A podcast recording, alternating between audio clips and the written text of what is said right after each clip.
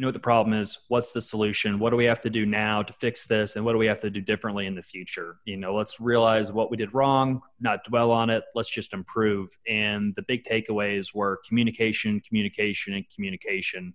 As an operator, I know other investors are romanticizing multifamily investing, and I'm looking to learn from other investors' mistakes. I know you are too, and you found the right place. Welcome to Myers Methods Presents Multifamily Missteps.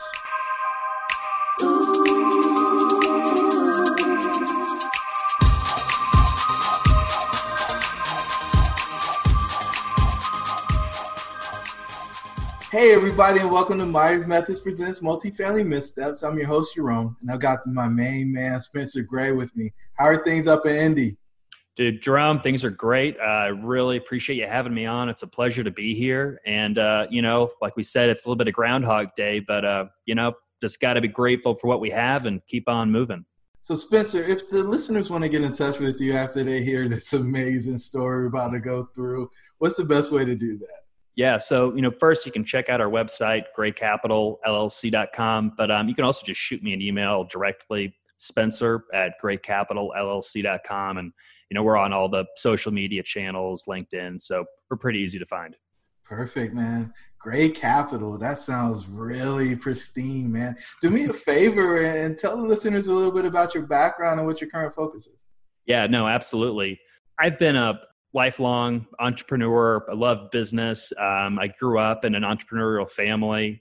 I did my first real estate investment when I was still in high school back in 2006. Flipped a house right before the housing market started crashing, and you didn't know what I was doing at all. But had a friend's dad who was flipping houses, and he wanted to teach his son. So he told his son, "You better get a partner because that's what this is all about." And uh, you know, learned a lot of, made a ton of mistakes. You know, barely got out with our shirts on that deal kind of kept flipping houses, started a couple other businesses. And um, in 2015, I was selling a business that I had started. And you know, I had been doing flips, like I said, and I had this huge passion for real estate, but I hated the short term aspect of flipping things. And I really wanted to build, you know, long term wealth, long term cash flow. And so the focus really went to multifamily housing. So I started Gray Capital for, you know, myself to build a portfolio of cash flow and commercial real estate, but also uh, to help others, you know, do the same thing and really build a robust, diversified portfolio to, you know, generate cash flow preserve, grow wealth, and you know just really be able to achieve financial independence, financial freedom, and you know all that great stuff that everybody wants to achieve. Beautiful. And so I'm sure you made money on every deal and every pro forma that you wrote. Oh yeah. Exactly how your repositions went, right? And before we we were talking about a 314 unit. Talk to me about this solid B class deal that you purchased. Yeah, so this was a little over a year ago. It's located in Carmel, Indiana. Um, like you said, it's 314 units. Um, this was a, a, joint venture project, so it was a little bit different from uh, your typical syndication. So we actually brought in um, an institutional investor that was going to be putting up um, the the lion's share of the equity. So they were bringing 80% of the equity to the table. We were raising the remaining 20 percent and um, it was a $34 million purchase price. So it was, it was, you know, the biggest deal that we had done at that point and we needed to bring somebody in with, with, some deeper pockets to get the deal done. You know that's one thing i've learned about this business is that you know the deals get bigger and they can seem kind of insurmountable but it's all about putting the right teams together kind of bring the right people to the table to getting the deal done. There's also loan assumptions so the loan to value wasn't your typical you know 70 75 80% it was closer to around 60% so it required a lot of equity and so while you know the low T- LTV was lower, a little bit safer in terms of leverage, you know there's not as much yield and cash flow for using less leverage. So the deal initially was a little bit skinnier in terms of cash flow, but the general idea is we were going to go in solid B class property, had a lot of deferred maintenance, and the rents were way below uh, the market. It's located in uh, Carmel, Indiana, which is a really affluent suburb just north of Indianapolis. We were going to go in, put about $5,700 per unit you know, new flooring, uh, refinish the cabinets, refinish the countertops, new vanities, you know, a lot of cosmetic upgrades, but kind of bring it to the next level. And we wanted to still be the affordable option in the market, but we didn't really want, still want to compete with the high end luxury units that were being built in the area. So we went in, And um, part of the, the strategy also was we were going to essentially fix the utility bill back program that the previous owner um, had implemented. They weren't doing the calculations right. So some units, the same unit type uh, or the same unit size and the same usage were being billed completely different things. So you know one unit was being billed $15 for water and sewer another unit was being billed you know $50 and there wasn't really any difference in usage so we wanted to go in and they had been doing that with a third party and company we were going to bring that in house and have our property management company do it and uh, basically fix what they had screwed up what we didn't think about is that half of the residents who were paying less than they should have been paying even though when we changed it it was right no one likes paying more than what they were paying. And for all the residents that were now paying less than they were paying, you know, they didn't care. It's great, but you're not going to go write a review because my water bill got reduced by $20. But you are going to go and write a review if your bill gets increased by 20 or $25, even if it's right. And so we had a barrage of angry residents who were, you know, calling our property management team, you know, slumlords, and we were going in and raising prices because they hadn't raised rent for years, and it was just a ton of just negative press and um, just you know, negative experiences from our residents, which is the last thing that we want to happen, and especially at the beginning of a deal where we want to create momentum, you know, start the project, be able to prove to residents that we're truly adding value maximize retention, justify what we're doing so we can get more in rent. But when half of the residents, you know, are hating us because their bill already went up, it's pretty hard to do that. Yeah, I've seen some people phase it in where they'll do you know the rent bump and then they'll come back and do rubs or they'll do rubs and then do a rent bump but doing both at the same time a lot of people say ah, i don't know if you should do that. Yeah. No that's a that's a good point and you know in our mind we we weren't thinking that much of it because we weren't going to necessarily it wasn't going to necessarily be a major driver of revenue. It was just we were going to fix the calculation because you're right you don't want to just throw everything on the residents at one time it's better to stretch it out whether that's a rent bump or any kind of major changes but this is something we just we weren't anticipating and uh, it taught us a lot of lessons about communication building goodwill and the right order the right way to do things for sure so I'm terribly curious. How do you get a hedge fund to come into a deal with you? Well, you know, it wasn't necessarily a hedge fund, um, but they are like an institutional private equity group they do specialize in real estate. You know it's a matter of you kind of reaching out and and finding these groups. Now you can go to like an equity broker who have all these different groups their contact information and they'll put you in touch with them and you'll typically have to pay that broker a fee anywhere between you know 2 and 3% of the equity that they're bringing to the table. And you know just to be honest depending on which group it is it can be a lot of hair to kind of get the deal across the table. It's not as easy as raising capital from your typical LP investor where they're putting fifty thousand or hundred thousand dollars into a deal.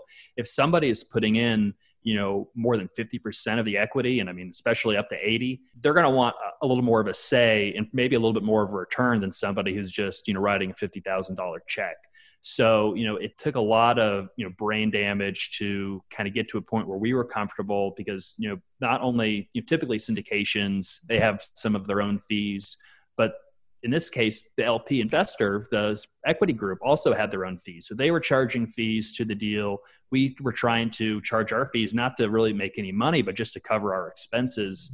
And so, you know, the deal got a little bit skinnier, but, you know, at the end of the day, we're, we're more focused on the outcome of the deal. We were incredibly excited about the location, the demographics, and the long term prospects you know, we figured getting through all this brain damage is worth it at the end of the day if we can actually get the deal done. So we got to a good middle ground. You know, we definitely have to think twice before we do a larger deal that's going to need a joint venture partner like that, just because, you know, you're really getting in bed for someone with, has a lot of say in the deal for an extended period of time. You, we always try to have as much alignment of interest as possible but you're not always going to have that alignment of interest. I mean, they may have an event where they want to sell the deal right away for whatever reason. They've had some other things going on in their other deals. We may want to hold on, or vice versa. We may see a great opportunity to sell, and they say, no, well, we want to hold on for you know whatever reason, and giving up a certain amount of the equity that they're going to take that often is going to justify having them some of those major decision controls over the deal itself. So, you know, it's a little bit of a double edged sword. You get the big check and get the big deal, but you kind of have another group looking over your shoulder. So, double edged sword. A lot of people want to be profitable multifamily operators but lack the knowledge, deal flow experience, and capital to be successful. They often mm. try to overcome these challenges out of order, slowing or eliminating their ability to get their next deal done.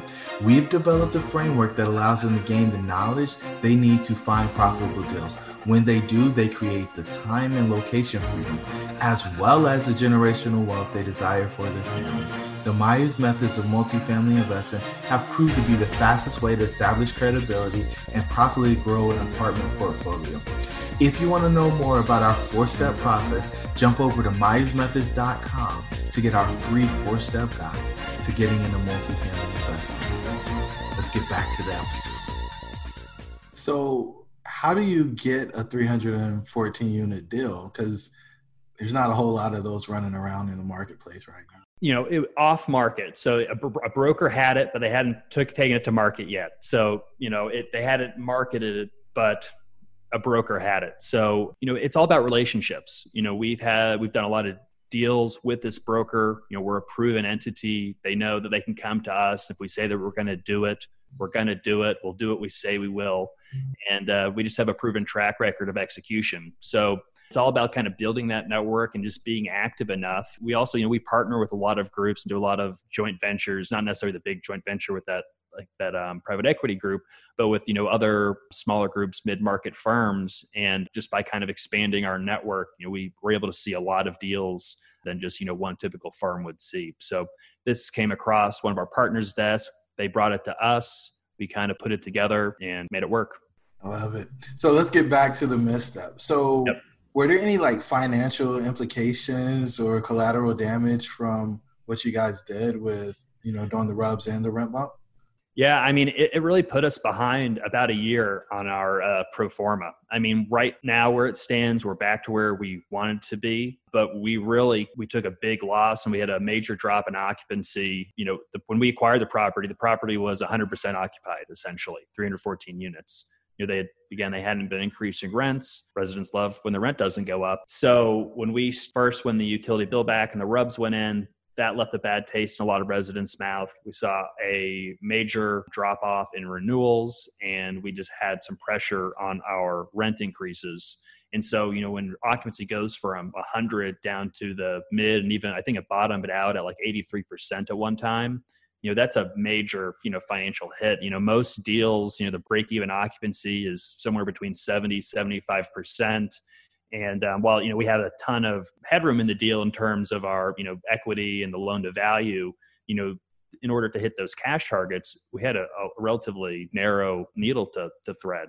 So, you know, that major hit in occupancy uh, majorly affected cash flow for the year. Now, we were still able to hit our target return for that year just because in our underwriting, we knew that the first year, because of the loan to value, was not going to be a great year for cash flow, and we weren't assuming we are going to get the full rent bump in that year. But you know, certainly, what our actual expectations for the deal because we always have higher expectations for how we underwrite, and um, usually we realize those. But in this case, you know, took a major hit. So the you know further ramifications is you know we're going to look to refinance the deal at some point and to try to take advantage of that, all the equity in the deal. But we have to kind of wait until the NOI and the value gets to a certain point till we can, you know, execute on that refinance. I don't want the listeners to miss what you said on the rent bump. You said we didn't get all the rent bump and didn't plan to get all the rent bump in the first year.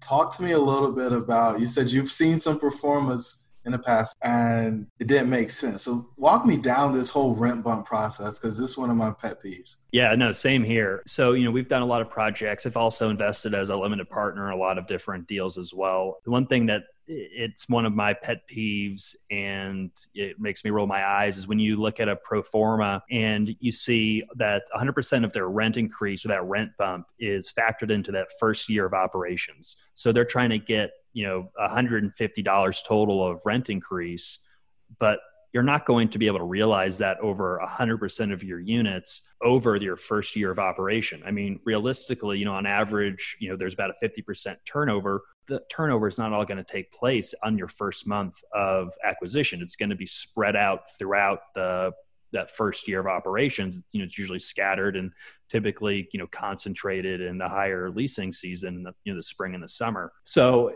the idea that you can achieve that 100 percent of that rent increase in the first year is it's mathematically impossible unless you're able to get you're aiming for 150 you can get 300 that's the only way to do it and so what's more realistic is you'll be able to achieve a certain amount the first year you know but then the rest will trickle in after that second and third year. And by the third year of operations that's when we really want to be able to be at market and kind of where our target rents should be. I love it. So you you resolve the issue with the rubs as well as the rent bump by just waiting it out and having a little more turnover that you, than you expected. In deals going forward, have you made a process change that's going to prevent it from happening? Yeah, no, ab- absolutely. So the first thing we did is we looked at okay, we know what the problem is what's the solution what do we have to do now to fix this and what do we have to do differently in the future you know let's realize what we did wrong not dwell on it let's just improve and the big takeaways were communication communication and communication and then community engagement so we ramped up communication to all of our properties really started communicating with residents if we're going to implement any kind of program really laying it out and being transparent so everybody knows what's going on and there are no surprises. Because if we would have explained that we were fixing a problem, we weren't trying to take advantage of anyone. You know, certainly there would be some residents that would have still been upset, but it wouldn't have caused the, all the collateral damage that it did. And then also because of that, we just started some of these just resident and community engagement programs where you know we're having get-togethers, and you know this is obviously all before coronavirus and COVID nineteen, so we can't do this now. But you know, ha- you know, having activities for kids, you know, having you know pizza nights, um, just getting everybody together, meeting the management, just engaging, and just putting a personal face, you know, on the property management team, on the corporate team, and you know, really just trying to build goodwill in the community because we we want to go in there and be viewed as people who are improving a community and truly adding value. Not adding value to make more money but we're adding value to the community to improve everyone's lives and everyone's living experience. And if we can really demonstrate that first people don't mind paying an extra $50 a month to live in a better community and to have a nicer place to live what people don't like is when the rent gets increased and they don't see any value in exchange. So we want to make sure that value exchange is really there and that we're really demonstrating more value than whatever that rent bump may be. So at least for, you know, what our processes and systems and just the way I look at it, it's, you know, because everyone talks about adding value, adding value about you know, making more money, but what kind of value are we adding to our communities, to our residents? Because at the end of the day, you know, these aren't just widgets. They're not just cranking out you know a, a commodity even though apartments are commoditized you know if we can really truly build a sense of community and do something beyond just kind of the basic you know um, know, churning out deals um, i think we can do something greater than just you know doing a good deal. So that, that's kind of the takeaway that I, I got from it. Beautiful. And so the final question i have is what words of wisdom do you have for the listeners yeah. So I kind of like I, I, said, don't focus on the problem as much as focusing on the solution. You know, if you can, if you just focus on the problem, you're just going to dwell in negativity. But if you start focusing on the solution and the array of different solutions, I think multiple doors are going to open up. Um, the second piece is just never assume anything. We assumed that we were going to fix what we perceived as a problem would be a good thing, and that we didn't have to communicate. We should have never assumed that. And then just you know communication is key. Communication communication communication. So. spencer this has been a great episode. You've been tickling all the things that jump up when i look at deals and things i've learned through the school of hard knocks. So i appreciate you sharing this with the listeners so they don't have to make the same missteps. Again man thank you again for being so generous and we'll talk to you soon. No absolutely jerome. Thanks again for having me you made it to this juncture, so you really love what we shared on this episode of Myers Methods Presents Multifamily Missteps. Do us a favor, give us a five star rating, give us a review, and share this with somebody who's interested in multifamily investing. Until the next time, the pack is with you.